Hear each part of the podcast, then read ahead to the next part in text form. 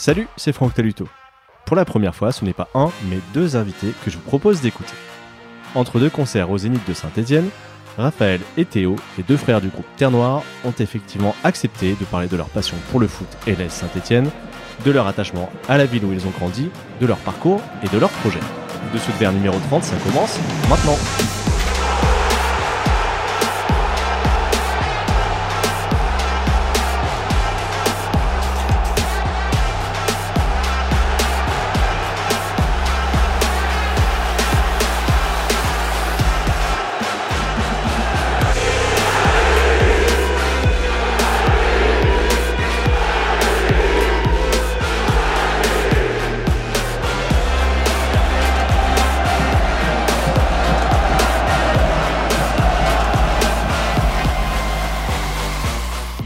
Salut Raphaël, salut Théo. Salut. Salut. Merci d'avoir accepté l'invitation. On se voit trois jours après votre concert au Zénith qu'on voit depuis la fenêtre de, de la galerie. Et vous rejouerez à nouveau sur cette scène euh, ce soir. Alors même si vous habitez maintenant à Paris la majeure partie du temps, Saint-Etienne, ça reste chez vous. Euh, jouer à la maison, ça a quelque chose de particulier, de, de spécial pour vous? Oui, vraiment. Euh, à chaque fois qu'on joue ici, il se passe quelque chose de qui, qui se passe pas ailleurs en fait, dans aucune autre ville, parce que les gens, euh, bah, je pense, reconnaissent les gamins du pays. Euh, nous, on s'appelle Terre Noire et le plus possible, on essaie de parler de notre ville, de notre de notre coin et, on, essaie de le faire positivement, de de- d'en parler euh, pour donner envie en fait, et puis pour d'une certaine manière euh, faire plaisir aux gens d'ici. Je pense que je pense que la ville a une mauvaise image et pour de très mauvaises raisons, parce que enfin en tout cas elle, elle, elle a une mauvaise réputation qui ne qui ne devrait pas avoir lieu d'être tout simplement. On- va en parler. Euh, Théo, euh, les concerts ont été ralentis, freinés, voire arrêtés par, euh, par le Covid. Maintenant que, que les choses repartent, est-ce que vous avez repris les mêmes habitudes qu'avant ou euh, il y a un petit truc en plus, une petite énergie en plus de savourer ces soirées-là? Alors pour nous, oui, tout à fait. euh, se retrouver à refaire son travail deux ans plus tard, c'est sûr que ça a une saveur particulière, heureuse. Surtout le public, que l'on sent. euh, beaucoup de gens euh, reprennent à peine les concerts là cette année 2022, alors qu'on a pu en refaire euh, à partir déjà de, de août en fait, hein, 2021. Mais il y a des gens qui ne sont pas, qui n'ont pas fait de concert depuis deux ans, deux ans et demi, large. Et on ressent que les gens, ils ont besoin de communier, et on ressent que c'est pas tout à fait la même chose qu'il y a deux ans. On pouvait aller au, au concert de manière tout à fait candide. Là, y aller, c'est euh, ancrer dans sa semaine quelque chose d'important. On le sent dans les gens. Donc du coup, je trouve que les concerts sont beaucoup plus intenses et beaucoup plus beaux qu'avant, en fait, dans un sens. On comprend ce qu'on peut perdre très facilement maintenant. Et du coup, euh, quand on, le- on vit les concerts, on les vit plus, plus fort, plus intensément. Je parlais du concert de mardi qui était fait dans le, le cadre des 10 ans de ASSE Cœur Vert. Euh, vous étiez avec Imouvrini euh, ce soir-là. Parler des Verts, ça me fait la transition. C'est ce pourquoi je vous ai, je vous ai invité, parce que vous êtes amateur de foot et supporter du Tout à fait. Euh, quelle place justement occupe ce sport et ce club dans votre vie? Raphaël? Euh, bah, le football, euh, on a joué en club, voilà, tout simplement. Moi, j'ai, enfin, tous les deux, on a joué au Suc Terre Noire, gamin, donc qui était le club euh, à 400 mètres de la maison. Euh, bleu et orange à l'époque étaient le, étaient les t-shirts. Notre entraîneur, c'était René, René, euh, René M, Nem. Nem, René, René Nem, qu'on a croisé euh, par hasard euh, la dernière fois, qui a pas changé. Je je sais pas s'il entraîne encore, mais peut-être, peut-être. En tout cas, il est toujours pro- proche du suc. Oh, il est toujours au sucre. Donc beaucoup joué au foot. Euh, En Espagne, euh, on partait en vacances en Espagne, on passait nos étés à jouer au football. On, passait, on a passé notre, notre enfance à jouer au foot. Après, j'ai joué FC Saint-Etienne un petit peu. À côté, ici à l'Étivalière. On est, on est pas très loin du Zénith, pas très loin de l'Étivalière. Et j'étais très ami avec... euh, Enfin, je suis toujours très ami. Mon meilleur pote euh, est, le, est le neveu de Jean DS, Jeannot DS, qui a été l'entraîneur des gardiens pendant très très longtemps de, de l'ASS. Le mentor de Jérémy Janot. Le mentor de Jérémy Janot. euh, le, il a été mentor de Coupet aussi, en tout cas. des- donc il a, il a, il a, c'est un historique de l'ASS. Et donc, gamin, j'allais... j'allais au stade régulièrement avec avec cette famille quoi. Donc pour moi c'est un club euh, j'y suis attaché euh, parce qu'on est de la ville et aussi parce que j'allais beaucoup au stade gamin. À saint qu'on soit un homme, une femme, un jeune, une personne âgée, on, est quasiment obligé, entre guillemets, d'avoir un lien avec, euh, avec la Saint-Etienne, de savoir où en sont les Verts. Euh, Vous qui êtes supporter, ça a commencé euh, comment justement En famille, à l'école? Comment, est venu ce- cet ancrage? C'était vraiment pour moi cette, cette famille de cette nous de nos parents sont pas fans de foot, pas spécialement enfin notre S'ils sont pas contre le foot, notre père aimait bien le football, mais c'était pas un supporter. Mhm. Notre père était pas supporter de foot, notre mère non plus. Mhm. Euh, et Et après, euh, on est, enfin, supporters, c'est-à-dire que il y a des gens qui sont des supporters, c'est-à-dire qui vont au match tout le temps. Nous, on a des cousins qui sont vraiment des supporters, qui, qui vont régulièrement au match. Nous, on aime le club, on aime le foot, euh, globalement le sport. Et il y a un attachement, euh, c'est ce que tu essayais de dire tout à l'heure, il y a un attachement qui est un endroit euh, difficile à exprimer à Saint-Etienne. C'est, c'est, ça dépasse presque le sport. Le club, c'est une forme de, je sais pas comment on peut dire, de, de d'héritage culturel Mm. qui est une fierté de la ville, une fierté de des valeurs des presque ouvrières, euh, un sens du collectif, une idée de d'unité qui fait que quand on quand on est supporter de la SS, on est on, s- on, on s- on appartient à un état d'esprit, je pense d'une certaine manière. Et voilà, en tout cas, j'essaie de c'est intéressant de se poser la question, mais c'est un peu ce que je ressens. Vous êtes parti de Saint-Etienne relativement jeune. Vous avez eu le temps quand même d'aller d'aller au stade? Oui, on est parti à 19-20 ans, donc on a eu le temps d'aller au stade. Je me souviens faire des derbies euh, de Coupe de la Ligue euh, il y a longtemps. Où je- il il y avait tellement de bruit que je chopais des migraines. Euh, ouais, je me souviens d'un, je sais pas, un Saint-Étienne-Nantes qui s'est fini en 4-2, je crois. Un, un super beau match où ils avaient complètement inversé la, la, la tendance. Ils se prenaient 2-0, ils avaient fini 4-2. C'était formidable ce match. C'est il y a, je sais pas, 7-8 ans. Quand il y avait les cousins canadiens qui étaient venus, je me souviens. Et euh, oui, oui, bah, euh, ouais, on a eu la chance aussi d'être invité par euh, l'ASS là pour euh, venir donner le coup d'envoi il y a, je, je sais pas quand c'était, je pense que c'était le 21 décembre. C'était pendant les vacances de Noël. la trêve, peut-être. Un petit 1-0. Bon, But, c'était euh, fêtes ce jour-là, on n'a pas la porté 60 chance au club. la 72e minute, là, c'est un peu triste, mais bon. La vie, c'est la vie, c'est la saison. Vous avez un peu d'écart du coup. Est-ce que vous avez grandi avec des générations différentes de, de joueurs? Ouais, bien sûr. Bah, Raphaël, c'était plutôt, du coup, comme il disait, Lucien Métomo, Ren- euh, Lionel Potillon, Fabien Boudaren, euh, Ouais, au moment où j'allais beaucoup au match, ouais, c'était ça. C'était Ilan, euh, Papsar, euh. Metomo. Moi, j'étais au stade. Le, le- j'arrive pas à me souvenir. C'était il y a très longtemps de contre qui c'était, mais tu- tu- je pense que tu t'en souviendras pour moi. C'était pour la remontée de, de la division 2 à l'époque en D1. Ça doit être en 2004. Et il y a eu, un, je pense que je rêve pas. Le, le stade a été envahi. Ouais, bien sûr, quand ils ont Il y a eu un envahissement du, du, Oui. du stade. Et moi, j'étais au stade ce jour-là, et c'est vrai que c'était un souvenir extraordinaire de Geoffroy Guichard. On liait son émotion pure. Et, euh, et puis après, ouais, moi, j'ai les, les Alex Aloisio aussi. C'était quand même, c'était un moment assez dingo. Enfin, pour moi, c'était un moment de où l'équipe, elle avait un panache pas possible, quoi. Alors, en tant qu'amateur de foot et, et supporter, c'est ce qu'on ce qu'on attend de son équipe, de- d'avoir des, des joueurs voilà qui attaquent comme ça. Parce que c'est vrai qu'à l'époque, c'était une équipe qui attaquait Très euh, offensif. voilà, sans calculer. En fait, c'est marrant. Il y a eu beaucoup de d'attaquants avec du, beaucoup de panache. Enfin, Il y a cas, eu euh, Obama. Il y a Aubameyang, il y a eu euh, Fainduno, euh, Alex Aloisio, il y a eu Bergesio, Vergesio. Gonzalo Bergesio. enfin, il y, a, il y a quand même pas mal de joueurs. Après, toutes les équipes ont eu ça à un moment donné. Et euh, c'est vrai qu'il y avait, je sais pas, c'était une équipe de.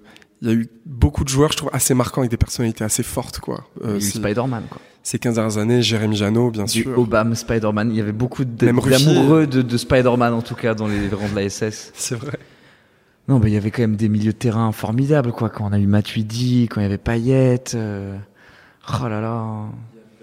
Moi, j'ai plutôt grandi avec C'est- euh, Ouais, c'est ce que j'ai Le demandé. Moine, Tu es Laurent plutôt génération coupe de, Squad. coupe de la Ligue, ouais. Guy Lavogui. euh, Ouais, un petit peu avant, mais euh, oui, oui. Aussi, bah, du coup, toute le 2013, euh, toute la formidable épopée, euh, jusqu'à cette belle tête de, de Brandao. 1-0. Je dirais quoi? C'est deuxième mi- mi-temps le but? Non, 38e Ça doit être un peu avant la mi-temps, ouais. Ouais, 38e, je crois. Et euh, bah, le, le fétiche, quoi, euh, Brandao, qui, qui ne perd aucune finale de Coupe de la Ligue qu'il joue. C'est ça, c'est ça. Il n'a jamais rien perdu. Trop drôle. Sauf avec euh, Bastia après.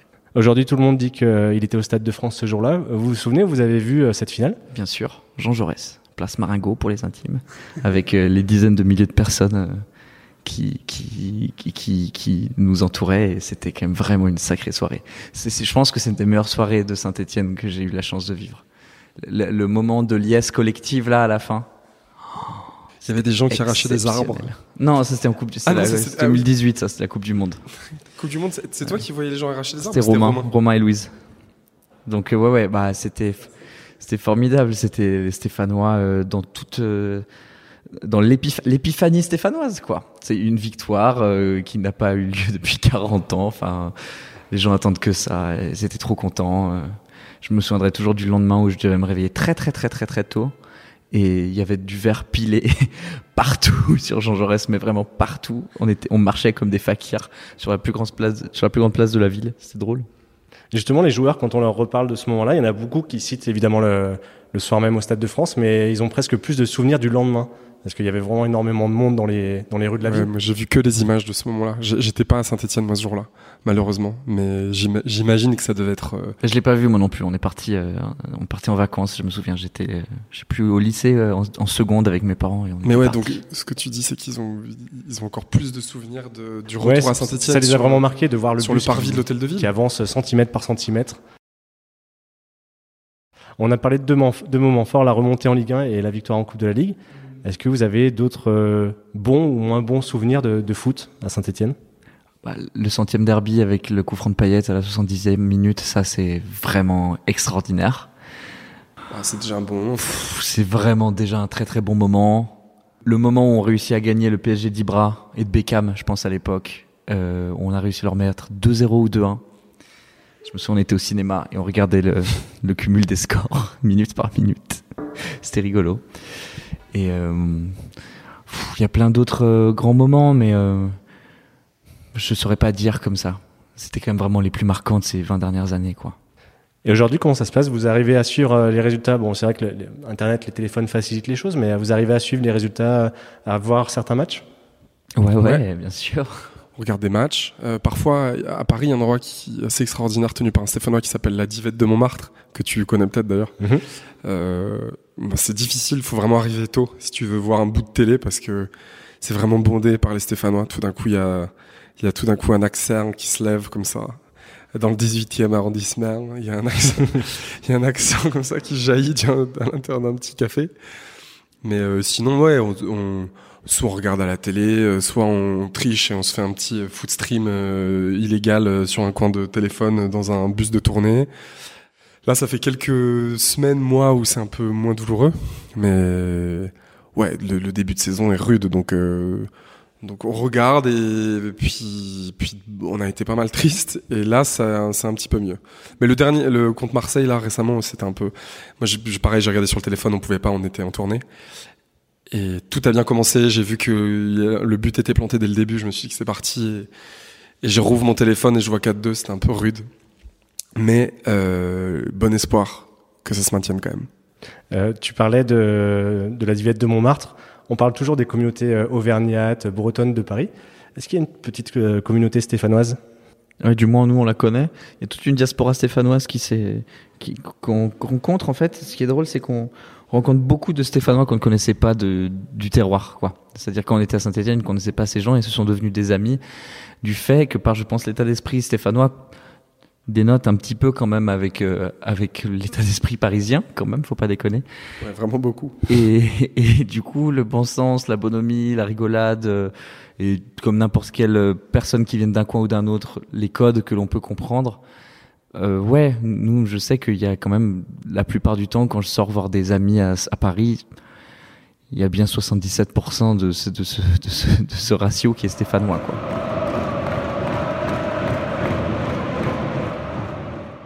Il y a souvent une attirance des footballeurs pour la musique. Est-ce que la réciproque est vraie? Est-ce que dans les tournées, euh, il y a beaucoup de personnes qui s'intéressent au foot, qui regardent, qui jouent éventuellement avec un ballon? Non, il y a franchement dans le monde de la musique, pas, pas puis le monde de la musique est vaste, mais euh, il peut y avoir une forme souvent du monde de la culture, une forme de snobisme à l'endroit du sport. Et, et d'autant plus du football, parce que le foot représente euh, maintenant pour pas mal de gens un sport euh, qui est devenu trop trop capitaliste, Mhm. trop le foot le, le foot argent quoi, c'est-à-dire un peu à l'image du PSG, enfin en tout cas c'est-à-dire des il y a- une forme d'indécence euh, de, de, nos amis ou des gens qu'on peut rencontrer qui disent moi je peux pas soutenir un sport euh, qui fait sa Coupe du Monde euh, au Qatar par exemple. La question se pose d'ailleurs à fond, hein, c'est-à-dire à quel point on à quel point on perd aussi une forme de noblesse dans le sport. Mais mais nous il y y a quelque chose dans l'amour du dans l'amour du jeu de, de regarder un match qui pour l'instant n'est pas allé aussi loin que ça dans la réflexion. Mais je comprends, moi je sais, j'aimerais savoir ce que t'en penses toi d'ailleurs, parce que si tu crées ce pas de côté, c'est que t'aimes vraiment le sport, peut-être plus que peut-être plus que les paillettes ou que, le, que, le- que la partie euh, business, foot business qui, qui, qui existe, quoi. Enfin, Ouais, bah, c'est la partie humaine, qui, l'aspect humain, oui, qui m'a motivé, ça c'est sûr. et, et voilà, enfin, c'est c'est vrai que on se pose la question. On a eu la chance de rencontrer euh, lors de la soirée cœur vert euh, Bernard Champion du club qui s'occupe de, euh, si j'ai bien compris, parce qu'on l'a rencontré ce soir-là, mais du centre de formation de l'ASS, mais, la, mais les jeunes, c'est-à-dire avant qu'ils deviennent professionnels. Et c'est vrai que là, on a reconnu, euh, on a reconnu des états d'esprit d'entraîneurs de sport qu'on a pu, qu'on avait pu avoir ici à Saint-Etienne, euh, gamin. Parce qu'on a fait aussi de l'athlétisme pas mal au Coquelicot, à l'Étivalière. Euh, c'est un, un sport qu'on a adoré. Et euh, Théo, t'as fait un peu de rugby aussi, et du judo, on a fait. Le judo à la Perrotière, ça dans notre quartier. Et toi, t'as fait de- de- du rugby ici au, au, CAS, oui. CAS rugby. Bref, mais, mais voilà, donc euh, il y, a, y a, je pense, euh, à Saint-Etienne, encore quelque chose. euh, D'ailleurs, on le voit dans la manière dont le, le club est déchiré en ce moment pour, pour construire la suite de son avenir, même financièrement. Il y a quelque chose de la ville qui, dans les valeurs, qui, qui, re- qui se refuse de s'ouvrir au foot business. Au, enfin, au, foot totalement business, si je puis dire, parce qu'évidemment que l'ASS euh, a besoin de- d'argent, euh, de, de, de- d'avoir une économie saine et de faire du blé et, et d'en avoir pour faire des transferts intéressants, mais on sent que ah, c'est difficile. euh, Saint-Etienne aimerait garder euh, sa dimension artisanale, de valeur, de, de même les salariés cap, des choses comme ça. Enfin, ces visions qui ont été posées pour pour ne pas aller justement trop à cet endroit-là. Et on a l'impression que sportivement, ça ne pourra pas suivre si, à un moment donné, on n'ouvre pas totalement euh, les bras à au foot moderne, c'est-à-dire euh, décomplexé au niveau financier, fiscal, business, euh, image, euh, etc. Donc je pense que Saint-Etienne hérite là dans ses difficultés aussi d'une forme de d'ambivalence de, sa vision, je pense. Je reviens un petit peu à, ma question sur l'attirance des artistes vers, vers les footballeurs et, et- et la réciproque. Il y a beaucoup de d'interviews croisées qui se font, des podcasts sur euh, sur les parallèles entre euh, foot et, et musique. Euh, Est-ce que c'est quelque chose que vous faites? Parce que bah, tous deux vous fédérez des foules. Il y a beaucoup de préparation avant l'événement, peut-être un peu de pression aussi, j'imagine. Euh, Est-ce que c'est un parallèle que Ouais. que tu fais toi Théo aussi? Ouais, tout à fait. Nous, quand on parlait des victoires de la musique, euh, on, on avait l'impression de préparer à une, une finale olympique, du moins, ou essayer de, ouais, d'atteindre, parce que c'est énormément de préparation pour euh, trois minutes en fait, de, que qu'on peut pas reprendre, en- qu'on peut pas retrouver quoi. Il y a quelque chose qui, qui n'est pas, euh, qui n'est pas le même. Par contre, c'est que euh, nous, on n'a pas d'entraîneur. Et ça, je pense que ça change vraiment de pas avoir un coach qui soit vraiment comme une espèce de chef d'orchestre qui va s'occuper de toute une équipe. Nous, on, soit, on doit s'occuper d'être nous-mêmes nos propres entraîneurs et de nous inculquer notre propre direction. Mais, euh, mais sinon, oui, bah, c'est des organigrammes qui restent quand même assez similaires les uns les autres, chacun, ayant sa spécialité, que ce soit sur le terrain, sur scène ou hors de la scène, en coulisses, que ce soit dans les bureaux euh, ou dans les directoires. euh. et euh, ouais, c'est c'est le sport, quoi. C'est le sport, c'est la musique, c'est euh, comment tu fais une performance, comment tu fais une performance qui marque les gens et comment tu crées aussi du spectacle. Donc ouais, c'est très similaire dans un sens. Ne pas avoir de, de coach, j'imagine qu'il y a les deux versants. Le positif, c'est que vous avez une liberté euh, artistique. Euh, L'inconvénient, c'est qu'il n'y a personne pour euh, vous mettre un petit coup derrière le jour où vous avez moins envie. On a quand même un manager Oui, qui, euh, qui on a un manager qui qui a ce rôle de, de maître des horloges, justement des tempos, c'est ça que tu dis. Donc c'est important, est, c'est un sport collectif aussi la musique. hein. On a peut-être 40, ou 45 ou 50 personnes qui travaillent autour du projet. Donc euh, pas tout le monde à temps plein évidemment, mais on a un label et le label s'appelle euh, Virgin. Enfin, on a un autre label qui s'appelle Black Paradiso. Donc Théo et moi sommes euh, les boss, mais on a aussi un, label en licence. Il y a une quarantaine de personnes qui travaillent. Un tourneur, ils sont une dizaine. On a des éditeurs, ils sont une 50 ou une soixantaine. Donc on est, on est à l'intérieur de ces structures aussi. On a notre manager qui fait l'interface entre toutes ces boîtes-là. Et, euh, et c'est vrai que nous, par contre, c'est nous qui créons le, le, qui créons la direction artistique. Donc c'est, on peut pas faire l'analogie totale avec un entraîneur, mais euh, il y, a, il y a quand même une forme de plutôt de prep physique, quoi. ouais, Plus un de, préparateur physique. de, de similitude. Bon, dans le football, c'est- ça devient presque un sport individuel. De plus en plus de joueurs euh, euh, revoient leur match pour voir ce qui a fonctionné, pas fonctionné. Est-ce que vous faites la même chose après, après vos concerts, par exemple? Oui, on essaie de se filmer au travail, donc à l'entraînement, euh, en résidence, en répétition. On se filme sur scène.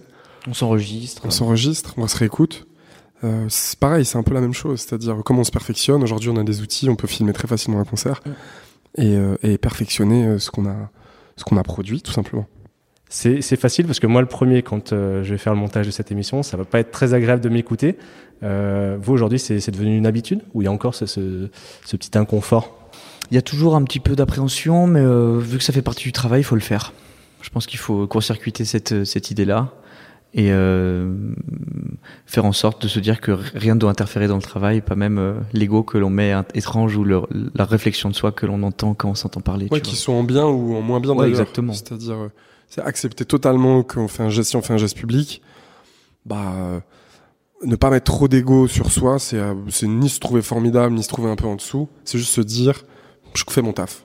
Et, euh, et, et s'il y a un truc qui dépasse, qui est vraiment nul, on essaie de le corriger. S'il y a un truc qu'on trouve super, on essaye de le conserver. Mais voilà, c'est de créer aussi cette distance, euh, cette distance avec le, avec tout, tout ce qu'on essaie, tout ce qu'on essaie de sortir à l'extérieur. C'est une chanson, un discours, une interview, euh, euh, une promotion. Voilà, c'est. Et puis ça, pour le coup, je pense qu'on est l'image, la promotion, les réseaux. Pareil, c'est c'est des choses qui sont nouvelles et pour la musique et pour le sport. Mhm. C'est-à-dire que c'est aussi des choses à gérer. Le coup, avant un jour de foot, je pense qu'on a, on a croisé Jean-Michel Larquet, euh, on a eu la chance de lui parler un petit peu là, là, il y a quelques jours au Zénith.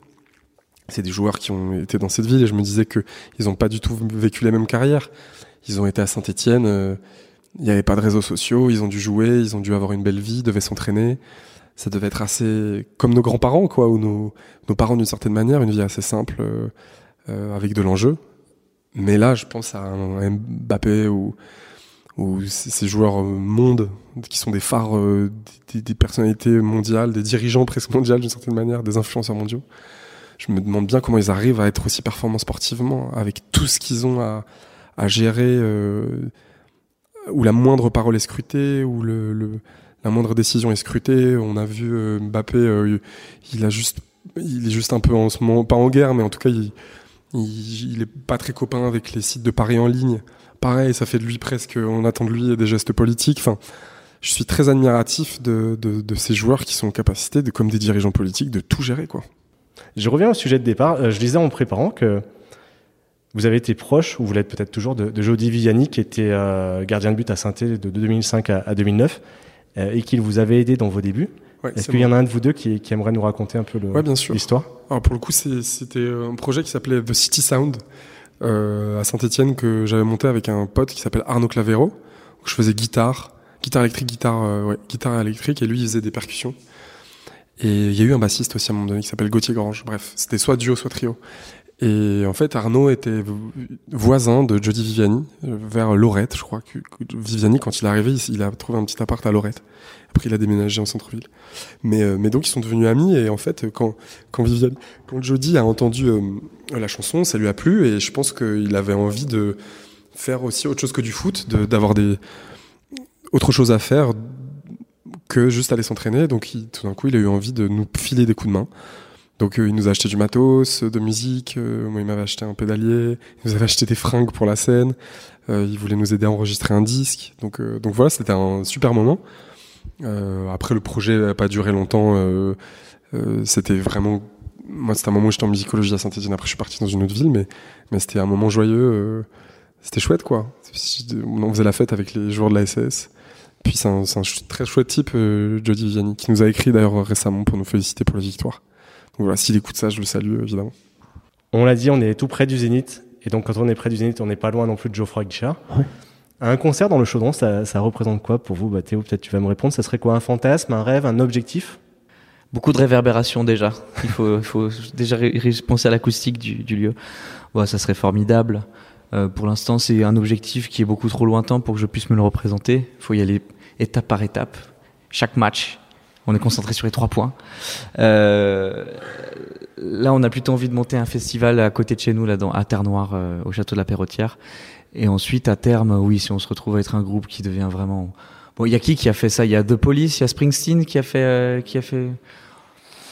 Bon, on va continuer à travailler alors. hein. Mais oui, ça peut être formidable, mais pour l'instant, euh, je sais pas. Je, je- j'ai- je- j'aime bien rêver à des choses à porter. Et Geoffroy Guichard, pour l'instant, j'arrive pas à me le représenter. Je sais même pas quel type d'émotion ça génère de jouer devant 45 000 personnes euh, dans un lieu qui est pas pensé pour la musique. Est-ce que c'est finalement bien? Est-ce qu'il faut pas plutôt utiliser des choses qui, des vraies infrastructures en fait dédiées à la musique? Je sais pas.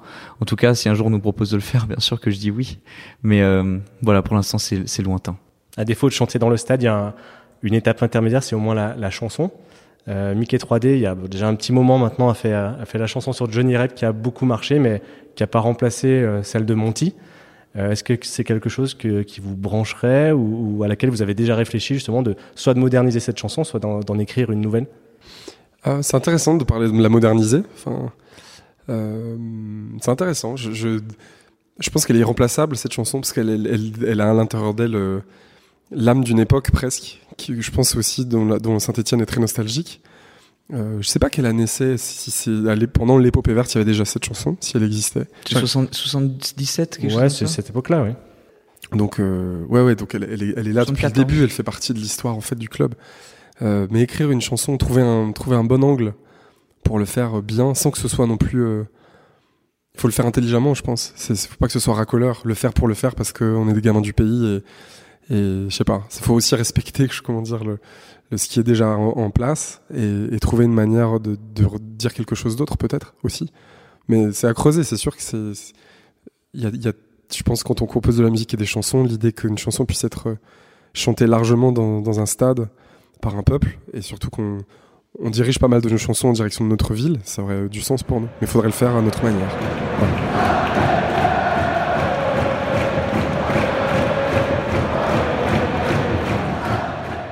Bah, je vous propose de finir par un petit peu d'ouverture en parlant de, la ville au sens large. Entre euh, vos deux concerts au Zénith, est-ce que vous avez eu euh, un petit peu de temps pour profiter de Sainté, des endroits que, que vous aimez ici? Là, ces, trois derniers jours, euh, malheureusement non. Enfin, assez peu. On a été, on a fait, on a fait de la, de la musique avec les enfants au fil. Là, on a pu travailler un peu. Ensuite, oui, s'il avait fait un peu plus de, on avait eu un peu plus de temps, on aurait pu aller à la Jasserie, on aurait pu aller au Bessa, on aurait pu aller à Rochetaillé. Euh, malheureusement, non. Ça, on est resté vraiment très très proche du Zénith là ces trois derniers jours. On a accueilli nos grands-parents aussi, on a passé un peu de temps avec la famille hier, parce qu'on avait un jour, euh, un jour tranquille, et euh, moi ce matin je, me suis, je suis allé marcher autour du château de la Perrotière justement, et c'est là où je me suis redit qu'il fallait absolument qu'on organise un concert, comme on avait fait les 90 ans de l'amicale laïque de Terre Noire l'été dernier, on s'est dit que là il fallait faire vraiment un bel événement avec plein d'artistes de la ville, pourquoi pas Bernard Lavillier, si, si on pouvait l'inviter sur ce festival-là. Et, euh, et puis voilà, après je suis monté sur la route de la Chabure avec ma mère, euh, pour ceux qui connaissent les techniciens, les techniciens du vélo et de la course à pied. C'est un besoin de revenir euh, voilà, régulièrement faire le, le plein de Saint-Étienne? Oui, oui, tout à fait. C'est c'est revenir re- reconnecter à l'enfance, revoir notre mère, euh, revoir des amis qu'on voit assez peu. Euh, et puis c'est se replonger dans euh, l'état. Enfin, voilà, hein, c'est à partir à Paris, c'est pas le même état d'esprit, hein, vraiment. Retrouver à Saint-Étienne, retrouver des valeurs de simplicité, de douceur, de facilitation de, de discussion envers les gens qu'on connaît peu, qu'on connaît pas. euh, ça, c'est formidable. Ça, c'est c'est une des valeurs que la ville ne perd pas et ça On se sent pas spécialement chez nous à Paris. à C'est ce, que, c'est- c'est ce que j'allais vous demander, parce que vous avez parlé quand même de grands espaces comme euh, les endroits où vous avez été ces derniers jours. Oui. Est-ce que c'est quelque chose, euh, une chose à laquelle vous êtes arrivé à, à vivre avec à On, vit avec, mais pas suffisamment pour s'imaginer qu'on pourra passer notre vie à Paris. Impossible. Il va falloir retrouver euh, cette nature. Nous, on est, on est des gamins du Pilat. On est, on est nés au, en bas des collines. Donc notre normalité de, de jeu, de, de- d'espace, de rapport au monde, il est, euh, c'est celui des espaces infinis, de, des, des forêts, des collines, des, des prés. Aller faire des cabanes pendant des heures très très loin de chez nous, revenir euh, la nuit tombée. Euh, Ça, ça a été notre enfance et je pense que quand on fondera une famille, on aura envie aussi de pouvoir offrir ça à nos gosses, quoi. Si on en fonde. C'est compatible avec euh, votre métier? Si on s'organise bien, oui. Euh, si on a suffisamment donné en fait et qu'on peut déjà se se rendre, rendre compte que la machine en fait travaille d'elle-même, c'est cool. Elle travaille jamais tout à fait d'elle-même, mais si elle a quand même quelques pignons euh, qui lui permettent de, de, de tourner, ça va. Euh, pour l'instant, il faut encore un peu de temps pour euh, tout à fait s'émanciper de la ville, ou alors il faut faire des petites navettes, mais euh, on peut, on peut. avec quelques contraintes, mais on peut tout de même. Tout le monde sait maintenant que, que le nom de votre groupe vient du quartier de, de Terre-Noire, qui était une ancienne ville indépendante à, à la base. Moi, ce qui m'intéresse, c'est comment et à quel moment vous avez choisi d'en faire le nom de votre groupe, justement? Ça, c'est, euh, ça a toujours été dans les tuyaux, toujours dans l'imaginaire. Quand moi j'ai écrit il y a très longtemps, euh, dix ans, une histoire euh, que j'ai pas finie, qui s'appelait Au revoir Terre Noire, quand j'ai quitté euh, Saint-Étienne pour justement partir à Chambéry et puis à Paris. Chambéry, j'ai fait mes études de musique, puis Paris, j'ai commencé à, faire ce métier. Et, donc c'était toujours là. Quand on faisait des faux films, on signait Terre Noire Productions. Quand on montait des soirées à la clé de voûte vers le Tréfilerie, l'université, on avait appelé ça les Ducs de Terre Noire, bloc party. Euh, C'était des trucs un peu zinzin. Et voilà, donc Terre Noire, ça a toujours été un nom. Donc dès qu'on a commencé à faire de la musique, Théo et moi, on l'a trouvé le nom. Enfin, tout de suite, on a commencé à faire de la musique. On a dit, mais si on fait un groupe, bah, ah bah Terre Noire, bah oui. Boum, et c'était parti. Ce quartier, il a, il a beaucoup changé depuis euh, les années 90 dans lesquelles vous avez grandi? Non, pas vraiment. hein.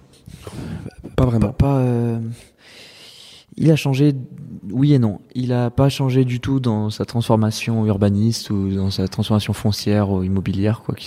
Rien n'a changé. Par contre, l'école maternelle a fermé. Les classes de primaire se sont scindées ou se sont fusionnées en CE1, CE2 en même temps. Les lotissements où il y avait plein de jeunes, des gens de ma génération, 90, 80, 2000, on va dire, bah, sont tous partis et ça n'a pas grandi. Donc c'est un quartier. Aussi, il y avait le. euh, comment on dit En tout cas, ceux qui s'occupaient de faire des activités, plus ou moins le foyer, un petit peu de Terre Noire qui, est, qui, est- qui a fermé. euh, Donc, euh, si, c'est ça devient quand même de plus en plus aride, il y a de moins en moins de choses à faire à, à, à Terre Noire, du moins sur les hauteurs. Et euh, il y a un renouveau qui ne se fait pas pour l'instant. Mais il y a encore le centre social L'Arlequin qui travaille dur, la médiathèque de Terre Noire. Il y a hum, l'Harmonie municipale de Terre Noire. Il y a l'Amical Laïque qui compte énormément d'adhérents. Donc il y a encore des gens qui se battent pour la vie associative. Je pense que toute la rue Louis d'Estre qui, qui va vers le collège de Aristide Briand de Terre Noire va être, euh, va être reconstruit. Donc je pense qu'il y a une... J'ai l'impression qu'il y a... Je crois que le, centre social va être reconstruit aussi. Donc j'ai l'impression qu'il y a une volonté aussi de, de la municipalité de, de de mettre un peu au, au- au- à la page ce quartier Ouais. qui, Qui est un peu qui est oublié. ancien, qui est un peu oublié, qui avait mauvaise presse. Et on espère que le travail qu'on fait avec nos chansons euh, permet juste de modifier aussi un tout petit peu le, le regard qu'on porte sur ce quartier qu'on aime. quoi. Et plus largement, concernant la ville euh, en elle-même, quand euh, ailleurs en France, vous, vous dites que vous venez de Saint-Etienne, qu'est-ce que les gens répondent en premier? Avant, les gens disaient Ah, Saint-Etienne, il y a quoi Il y a quoi à faire là-bas C'est quoi et machin? Et maintenant, les gens commencent à nous parler de musique. Et ça, c'est. Les gens nous parlaient de foot et nous disaient Ah, c'est la ville noire euh, du foot, des, de- des ouvriers de- du football. Et là, maintenant, ils disent Ah, mais il y a aussi des artistes qui viennent de Saint-Etienne. Et ça, on trouve ça cool. On pense que ça peut être aussi une des, une des nouvelles histoires de, de la ville. Ouais, je, vou- je voulais un peu finir là-dessus. Est-ce qu'il y a une, une vraie scène musicale stéphanoise Bien sûr, bien sûr, on pense à Fiscara, Zedion Pavarotti, La Belle Vie, Fellower, Klaus Tinto, euh, tout plein d'autres artistes, donc j'arriverai plus à, à retrouver le nom. Et, et surtout, là, on a fait de la, de la musique avec des jeunes qui avaient de, je sais pas, 11 à 25 ans hier, avant-hier au fil. Et je peux vous dire que la nouvelle garde, elle arrive très très vite. Ils sont très très très très talentueux et, Ouais.